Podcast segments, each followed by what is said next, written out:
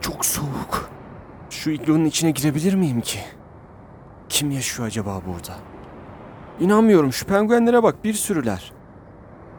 Şunlara bak nasıl da paytak paytak koşuyorlar denize. Hop! Bir tanesini arkada bıraktınız. Şşş! Sesim niye çıkmıyor ya? Yavrunuz arkada kaldı hey! Nasıl yetişmeye çalışıyor şuna bak. Heh, onu fark ettiğiniz iyi oldu. Nasıl ittiriyor yavruyu? Yardımına yetişti en azından.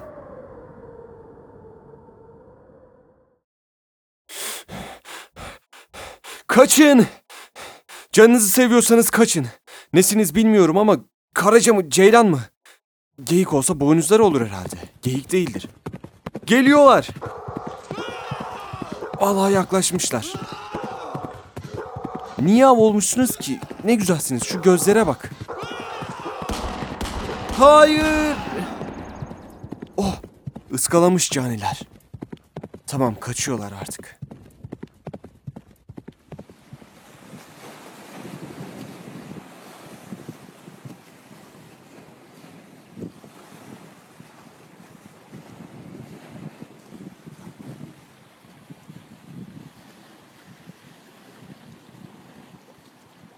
Bak bak bak nasıl pusmuş kuşlara dikmiş gözlerini. Garibanlar. Yazık. Gelecek tehlikenin farkında bile değil. Atlayacak şimdi üzerlerine. Şşt, pst, pst. Hiç duymuyor ki beni. Hey! Geriye doğru çekildi. Şimdi atlayacak. Duy beni. Hey! Ah! Uçuverdiler atlayamadan. Allah Allah kurtuldular. Hala son seansı yaptığımıza inanamıyorum. 3 ya da 4 aydır buraya geliyorum. Alışmıştım bayağı. Üzgünüm ama seviniyorum bittiğine bir yandan. Zaten bu son bana son gibi gelmiyor. Burada fark ettiğim, hayatıma kattığım her şey benimle beraber olacak. Arada sizi de ararım eminim. Siz ne demiştiniz? İzleme seansları yapacağız 3 ay sonra. Bir seans ve 6 ay sonra demiştiniz değil mi?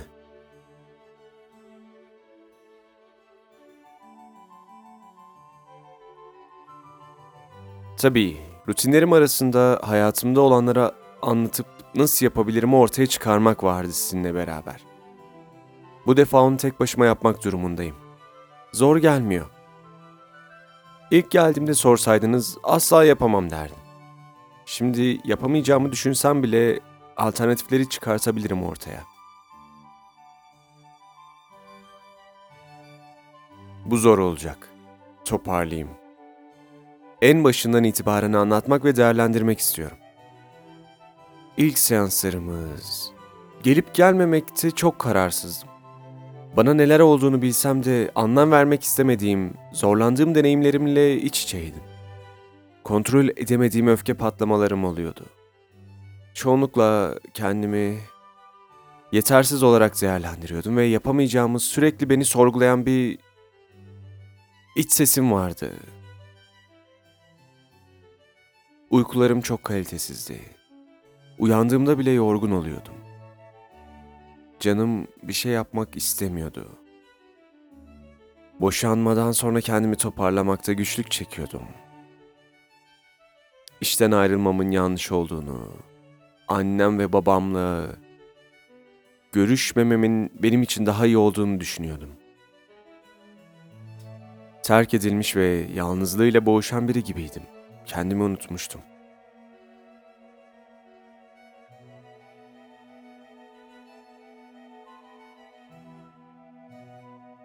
İşle ilgili olarak yetersiz hissettiğim şeylerin beni ne kadar güçlendirdiğine tanık oldum bu süreçte. Figüranlıktan yan karakterleri oynamaya başladım. Tiyatro kulübünün büyük bir katkısı var tabii. Orası da kapanmasaydı keşke. Kapandığında yine modum düşmüştü bir gün boyunca. Arkadaşlarla çok uğraştık kapanmasın diye ama olmadı. Yakınlarda yine buluşmaya başladık oradakilerle. Toplanıp bir stüdyo kiralıyoruz saatliğine. Eğlencesine sadece.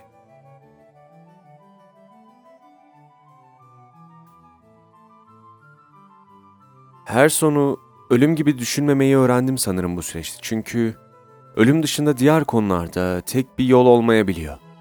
Birden fazla yol var ve biri kapandı diye karalar bağlamak yerine dönüp diğerlerine bakmam e, gözümü açıyor.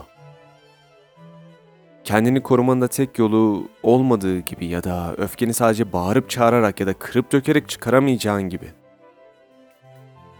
Yaşadığımız olayları ya da durumu kendi bakış açımıza göre algılıyor ve yorumluyoruz demiştik. Bu yüzden diğer seçenekleri görmek kolay olmuyor. Annem ve babamla yaşadığım çekişmede kendi bakış açımla yorumlamıştım. O seanstan sonra işlerimi ayarlayıp Erzurum'a gitmek, bir hafta onlarla yaşamak. Herkes çok şaşırmıştı beni gördüğünde. En çok da Fikret'i arayıp nasıl olduğunu sormam şaşırttı onları. Hepsiyle yeniden ilişki içinde olmak beni yeniledi resmen. Ufak tefek bir sürü tartışmamız olmasına rağmen bir de. Gittiğimde gördüğüm hallerini anlatmıştım. Nasıl da yaşlanmışlar. Onları o halde görmek bana yine sonu, ölümü hatırlattı. Ölüm bir terk ediş olmadığı gibi terk ediş de bir ölüm değil. Geri dönülebilir ve toparlanabilir. Onları görebilme cesaretine sahip olduğum için takdir ettim kendimi. Artık her hafta konuşuyorum hepsiyle. Annem, babam, Fikret, Neşe. Bana canlı olduğumu hissettiriyor. Yalnız değilim. Hala anlamıyorlar beni. Onların penceresi benim şu anki halimi almıyor o kadar. Alması için bir müdahalem ve uğraşım da yok. Onların anlayacağı dilden yeterince anlatmaya çalışıyorum ve benim yapabileceğim, kontrol edebileceğim şeyler burada bitiyor. Evet öyle. Size şunu anlatacaktım. Aklıma geldi şimdi kontrol etmek deyince. Bugün bir rüya gördüm. Aslında öncesinde gece belgesel izlerken düşündüğüm bir şeydi ve rüyamda da sürekli yer değiştirip hayvanların tehlikede olduğu anları gördüm. Düşündüğüm şey doğanın bir döngüsü olduğu ve hayvanların birbirlerini yiyerek, birbirlerinden yardım alarak bu döngüyü sağladıklarıydı. Birilerinin bu döngüye müdahale etmesi sadece müdahale edilen hayvanı ölmekten kurtarıyor ama döngüyü bozmuyor. Rüyamda da her tehlikede olan hayvana müdahale ederek bak vurulacaksın ya da saldırıya uğrayacaksın demek istedim ama sesim çıkmadı ve müdahale edemedim. Her ne olduysa yine de o hayvanlar kurtuldu.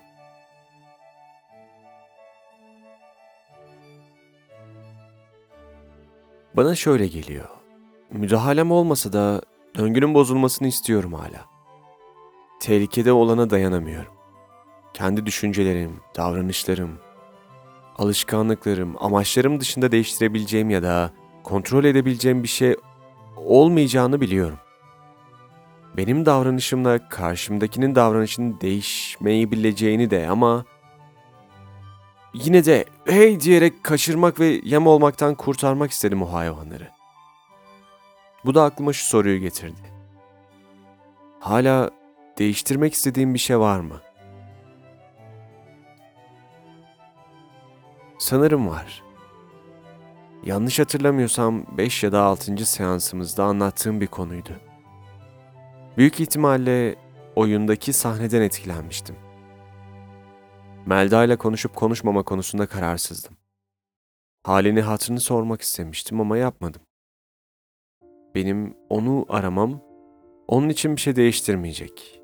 Biliyorum ama benim bu hallerimi ona anlatmak istiyorum. Bir beklentim var mı? Sanırım aklında ayrılığımızdaki gibi kalmak istemiyorum. Onun gözündeki erdem profilini de düzenlemek istiyorum. Buna, buna müdahale edemem evet ama kendime anlatabilirim. Düzenleyip düzenlememek ona kalsın. Evet, yapmak istiyorum.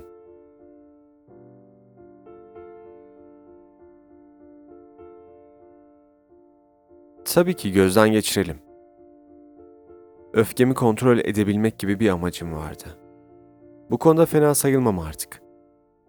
Suçlayıcı ifadeler kullanmamak, bu da amaçlarım arasındaydı. Çok çok nadir. Tamamen silemiyorsun tabii. Evet, doğal. Bu durum ya da olayla karşılaştığında yorumlamana dair birden fazla seçenek oluşturmak. Bunu neredeyse hep yapıyorum artık. Uyku düzenimle ilgili bir amacım vardı. Bazı zamanlar geç uyuduğum oluyor ama dışarıda olduğum için oluyor genelde. Uzun uzun düşünüp uyuyamadığım anlarım çok nadir. Genellikle gündüz bir vakitte düşünmeye ayırıyorum. Aklımda ne varsa. Sosyalleşmek ve kariyer hedeflerimle ilgili kendimi geliştirmeye yönelik amaçlarım vardı. Bu konuda hala ilerleme gösteriyorum. Ailemle derdimi çözmek en büyük amacımdı sanırım. Benim ne derdim varmış öğrendim. Melda'yla bizi boşanmaya götüren şeyleri daha net gördüm. Baktığımızda hemen hemen hepsinde ilerleme kaydediyorum ve devam edeceğim. Hı hı. Daha önce çözdüğüm testi şu an çözdüğümde de öyle oldu. Tamamen benden gitmediler ama çok azlar artık. Sanırım önemli olan da bu. Onların var olmaları beni rahatsız etmiyor. Ama azaldıkları için iyiyim.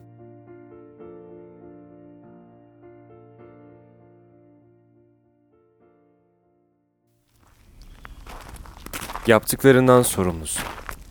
Ne tuhaf ki yapmadıklarından da sorumlu oluyorsun. Hiçbir şey güllük gülistanlık değil. Güllük gülistanlık değil diye yapacaklarından vazgeçmek ya da keyif almamak, kestirip atmak üzücü geliyor artık bana. Yapacaklarımdan vazgeçmek yerine kendime hata payı bırakıyorum. Çünkü biliyorum. Her durumun içinde bir kusur çıkabilir. Sanırım asıl olan bu kusurla ne yapacağım.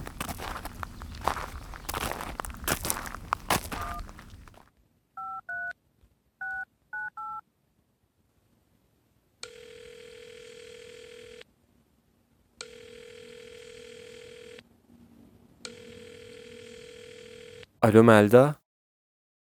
Benim Erdem. Nasılsın?